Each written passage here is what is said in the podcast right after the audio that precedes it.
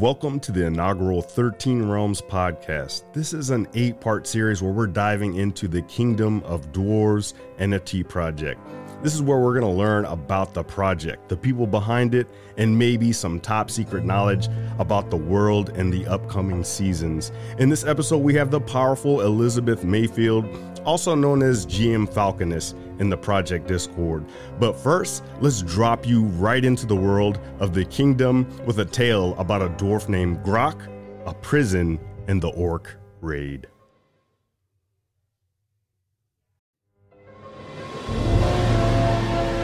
Welcome to the kingdom of dwarves.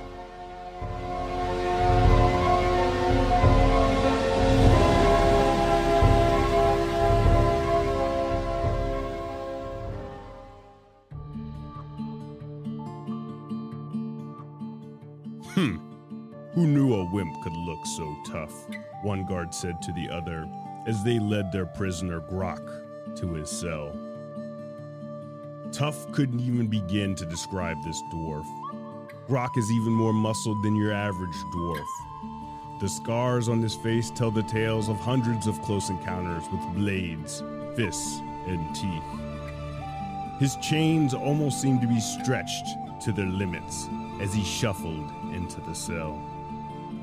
So, this is the infamous Grock, said the prison's warden from across the room. A war hero turned coward. the warden spoke while making his way across the room and closed the cell door with a loud click that echoed in the bare room. My sons idolized you until you broke their hearts by abandoning your fellow dwarves in battle. The warden then flashed a smirk. You know, I should thank you. It's hard to live up to legends, and at this very moment, you're making me look like a king. And speaking of kings, we'll be transporting you in the morning to answer to the king of the realm, and I pray he has no mercy on you. Grock did not respond, nor did he appear to register the warden was even there. He stared out of the single window in his room and saw the last of the sun as it set behind the mountains. It was the middle of the night when the chaos began. A band of orcs infiltrated the prison when the patrols were at their weakest to steal weapons and supplies. The poorly trained prison guards were no match for the orc invasion. The noise woke Grock, and he looked out of his window to see the impending fight on its way. He had two goals to get out of his cell and to find a weapon. The first was easy. He pulled the cell door off as if it was fashioned out of driftwood. The second goal would prove to be a bit harder. As he entered the hall, he was met with several armed orcs crowding the doorway. He began dispatching each orc with elevating levels of intensity, as if he was warming up. When the last orc blocking his path fell, he had his pick of weapons. He chose a club made of black iron and leather wrapped around the handle. He heard commotion coming from the next room and broke down the door to assist whoever was on the other side. It was the warden. He was surrounded, on his knees, and all but beaten. His fellow guards had fallen, and the remaining orcs moved in to finish the warden. Grock went into action. The warden watched in awe as Grock danced a graceful ballet of violence. It all seemed to be moving in slow motion. The orcs fought with all of their might, but they were no match for this dwarf. When the last orc fell to the ground, Grock walked over and offered his hand to raise the warden. It was then he knew that Grock was no ordinary deserter, and there was much more to this story. The warden rose to meet the eyes of Grock, and speaking for the first time since arriving to the prison, Grock said, Let's get you home to those boys.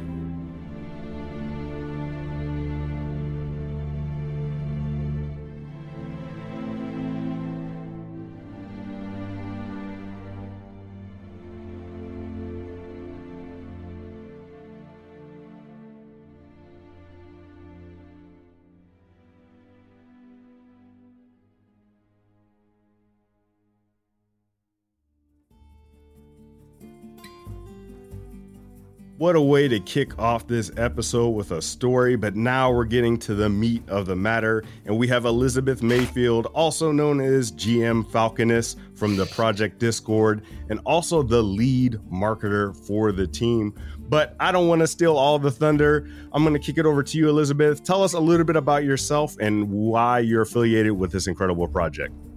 Yeah, thank you for having me, Chris excited to be here. Yeah, so for me, my background is actually I'm a nurse by trade, a nurse educator, and reason why I came onto Kingdom of Dwarves was my husband, GM Aloe Farmer, was part of the project as well as my brother. And so I just got naturally got involved and I wanted to help out as much as I could. And I found that they could use some help in marketing.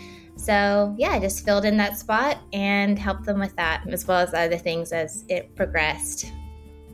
So, tell us a little bit about that transition. So, you're learning about this project from your husband, and you're listening to the story that he's to, to bring to life. And what was it like for you first to know about the project and then become a part of it? Was there anything that was completely surprising for you? Yeah, honestly, I did not have any experience in the crypto or NFT space prior to this project. So it was a totally new world for me, and I just found it really fascinating. The whole NFT space, you know, knowing having my husband who's a 3D artist, um, learning about this space was wow, this is such a cool application for 3D art as an investment and as a, a collectible, a digital asset. So it was just really fascinating to me to hear about this space and seeing other projects that were going on and that have been done in the past. I just felt, wow, this is so cool. I feel like this is the future here. And um, there's just so much potential here. So that's why I was like, I couldn't step away from it. I just wanted to learn more and more. Yeah. So, this might be the first introduction or exposure to anyone about the project. If you could give us just a quick overview of what exactly the Kingdom of Dwarves is for anybody that's uninitiated. So, yeah, Kingdom of Dwarves, we have 4,000 cinematic quality dwarf NFTs. They're created by um, Emmy and Academy Award winning 3D artist. So the art is really top notch. And we really do not compromise on the art, and that's something that we are really proud of. But not only that, we're more than just the art, we're also, we want to create a community that where people can really feel like they belong to and can really connect with others in and we want to create a fun space so in our community, we have really cool and fun events like 1v1 battles. We have live, we have just, and right, and actually, we're going to be having a white elephant NFT exchange tonight. So it's just, just a really cool place to hang out and um, be part of a community. We also are going to be listening to our community members about what they want to see in the coming seasons and another thing about Kingdom of Dwarves is that we are really integrating lore like never seen before. We are making sure that our seasons are themed according to the lore and that as our as we release our seasons, it also takes you on a journey through the lore and the stories of the dwarves as well. We just want to Kingdom of Dwarves, where we want to do new things. We're always pushing the boundaries.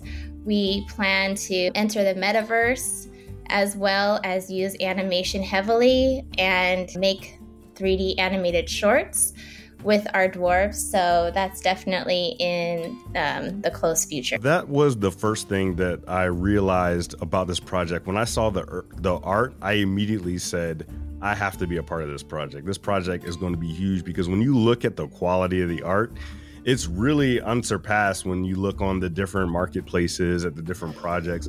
There's some great projects out there, but just this art is on a different level. And then when I joined the Discord, the community is fantastic, very active. You have events going on all the time, people supporting others. There were even some folks that got scammed from other projects, and there were people in the project, in the community, that were saying, like, helping out. Let me mm-hmm. find your NFTs and get those NFTs back. And it, it really is a cool community. And what's crazy is it's almost developed its own culture, right? Mm-hmm. When someone buys a king, it's a big deal. Everybody goes into the tavern, they share gifts of drinks and sharing yep. all kinds of different stuff. It's like a big party. It's a big to do, and they get they get kinged, and then all of a sudden they're able to, to bestow this dire forge blade to someone as their knight. It's really a big deal.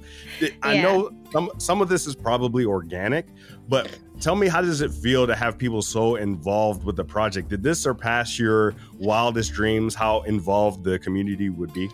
Oh, yeah, definitely. It really has. We've just been totally amazed by our community, and we just, it's just been so cool to see it develop um, from nothing and to see our followers come in and just to get to know everyone too. We've really gotten to know um, the people in our community and it really does feel like family, to tell you the truth. I mean, you go in there and, and it feels familiar. When you start talking, it's like you talk to, we're talking to our friends, or, and it's just, and everyone's just so supportive of everyone else. The culture is really a positive culture, like you said. So it's just a fun place to be. And I think a lot of people feel the same way that they just want to be in there and talk to their friends. And it's been really fun to just hang out in there and just see that develop. And it's been really cool for us to be able to to create to just provide the opportunity for people from all over the world to get together and be supportive of each other and participate um, in different events together. It's been really fun to watch and definitely surpassed our expectations for sure. I love it. I absolutely do. And one thing about Evan's so passionate about the project, getting mm-hmm. the art, but also I think the entire group is focused on getting the entire project. When you look at that roadmap, I mean, I can't even begin to imagine the amount of work that you're going to put into this project. You've mm-hmm. already put mm-hmm. in a lot of work, but you're going to put in even more work to hit some of these milestones. Let's talk a little bit about the roadmap right now. What are some of the most exciting aspects of the roadmap as it stands today? Oh, yeah. So, definitely, we have some exciting things in the roadmap. I think one of the biggest things will be animation. So, like I, I said, GM Al Farmer, he's a Academy Award winning animator. So we're already in the works of getting the character rigged. And once it's rigged, Evan's off to the races. He's going to be animating the dwarves. And in the close future, we're, we're hoping to have animated NFTs for mm. some of the NFTs that we're going to be uh, minting. So that's one of our goals is to have animated NFTs. And and further down the line, we are going to have animated shorts. And our ultimate goal is to be able to pitch Kingdom of Dwarves to to networks and have it as a TV series. So that's definitely something exciting to look forward to. That is incredible. I can't wait to see one of our dwarves up on the, the screen, whether mm-hmm. we're watching like Netflix or Hulu or Amazon and it, it, just brings the lore to life. We already had some people within the Discord bringing some of the lore to life, some voiceover work. We've had some other art projects, yeah. making gifts, making videos. It's such a creative bunch, and I think this Definitely. is byproduct of the art being as good as it is. When when a good artist sees good art, they kind of gravitate towards that. So we have mm-hmm. people in the Discord that are are 3D graphics artists themselves. They've worked in the industry, so really it's incredible. And it's almost like you can have this homegrown vid, uh, like project where we're creating this show within the Discord, and then the network just picks it up and really just takes it to the next level. When you think about the project itself and how fast it's grown obviously part of that reason was an idea that you really pushed forward and this concept of seasons a lot of folks think about seasons when they're talking about television mm-hmm. but really i think it's brilliant the way you guys released these dwarves because you could have just released all 4000 dwarves all at once if you wanted to and i think it still would have sold out but now you're adding to this feeling of suspense. You release 500, they're gone, and now you're about to release another 500. Tell us a little bit about the, the thought process behind doing it in seasons. Yeah, so our thought process was to be able to create long- longevity with Kingdom of Dwarves because we've just seen how a lot of NFTs up to now just drop their whole collection and then it just it gets a little stale. It's just then they're working on you know their roadmap after they drop their initial drop of their their entire collection. So it, it's creating longevity like you said, it's creating excitement and suspense. It's also allowing us to continue to build our community, gain our followership, and it's just going to be also just a way for us to be able to to like like a TV series to really build up this story. And then within these seasons, we're going to see new characters. Um, we're going to see new assets, and it's all going to go along with the story. So it's almost a natural progression then to a TV series. And and yeah, it just takes everyone on a journey and it's gonna it's just really it's gonna be really fun. And every season there's gonna be something new and exciting to look forward to. So that's what we wanted to do is to be able to create that um, sense of suspense longevity and also to to show our community that we're here to stay. We're not just going to release all of our supply and then rug pull like we're seeing a lot of nfts right. doing now we wanted to make sure that trust was there between us and, and the community and and also that's why we decided to fully dox ourselves as well. So we wanted to make sure that we are going to be a big part of this nft space now and in the future. Um, that kingdom of dwarves is going to be something that when you think of nfts Kingdom of Dwarves is in that conversation. 100%. And speaking of seasons, season two is right around the corner. Can you give us a little sneak peek into that season? What can we expect and what can people get excited for? Yeah, so season one, we had 13 kings and we had King's Guards. And then now going into season two, evil lurking outside of the kingdom, and it's going to start encroaching on those realms with the kings. And so season two, we're gonna see these this evil that's coming in. So it's gonna be dark dwarves. And so they're gonna be coming in and invading, and there's gonna be battles between the the kingdoms and these dark dwarves. Season two, we're going to see an undead army. So we're going to have have dwarves with different skins. So they're going to be undead with weapons and helmets. And then we're also going to have dark warriors within this evil this evil army. So we have these dark warriors as well as necromancers. And we also have, which we haven't released yet, we're going to be having one dark lord. So one mm. person from the 500 is going to mint a Dark Lord. That's pretty serious. That's pretty exciting. Mm-hmm. Um, and with that, we've come to the end, but we have a special gift for anyone out there that's listening.